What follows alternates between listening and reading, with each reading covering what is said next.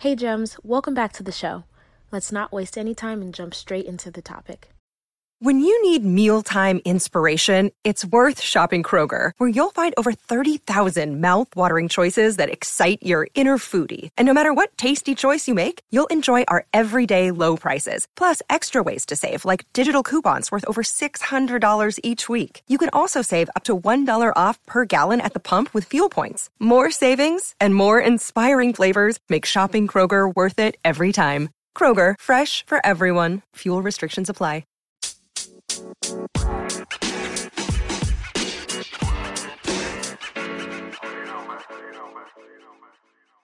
With a lot of my clients, I'm often asked how to be confident, or confidence comes up as one of the things that they really want to work on in therapy.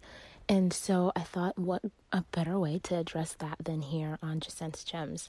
And there's you know, a few different ways that you can cultivate confidence in your life and kind of carry yourself confidently or feel confident, but it's actually not necessarily what you would think, if that makes sense. And so, um, to me, or, and from what I've seen, confidence is a byproduct of execution decisiveness and action, you know?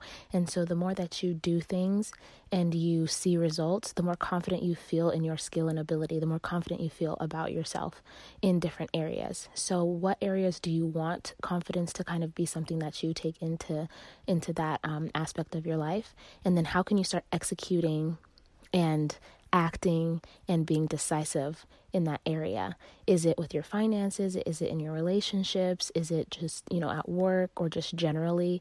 Um, when you are indecisive, that's indecisiveness is kind of like self doubt. So if you're doubting yourself, how can you feel confident about the decisions that you make or the way that you carry yourself if self doubt is in the in the picture? So um, that's one of the ways that you can start to cultivate confidence for yourself in 2020. Another way would be to affirm yourself. Uh, whether that's through writing or through affirmations in the mirror or said out loud, um, that you affirm the things that you want to feel confident about by saying such. So you might do affirmations in the mirror to yourself and say, I am, you know, decisive. I am powerful. I am kind. I am funny, whatever the case may be. And you have to be consistent in repeating that over time. It's not just going to maybe happen in one day, but the consistency of you doing that on a daily basis over time should yield some results, which results lead to confidence, right? Um, another way would be to challenge yourself.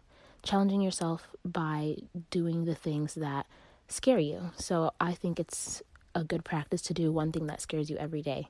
And in doing that, again, you get results. Results lead to confidence. Um, it doesn't have to be anything big or huge. It just might be saying hi to someone when that's not typically something that you would do at the grocery store. It might be um, wearing something that you that you wouldn't typically wear or buying something at the store that you would that you would like on the mannequin or like you know that you want to wear. You have the impulse but you feel like oh i can't wear that you know? Um, it might be there's so many different ways you know? It might be at work speaking up and speaking your mind when um, you don't typically do that. And so how can you do one thing a day that scares you and in doing that, you eliminate the self doubt, the fear. And when you do that, you feel more confident. So, confidence isn't something that is um, at the beginning of, you're not going to feel confident and then execute.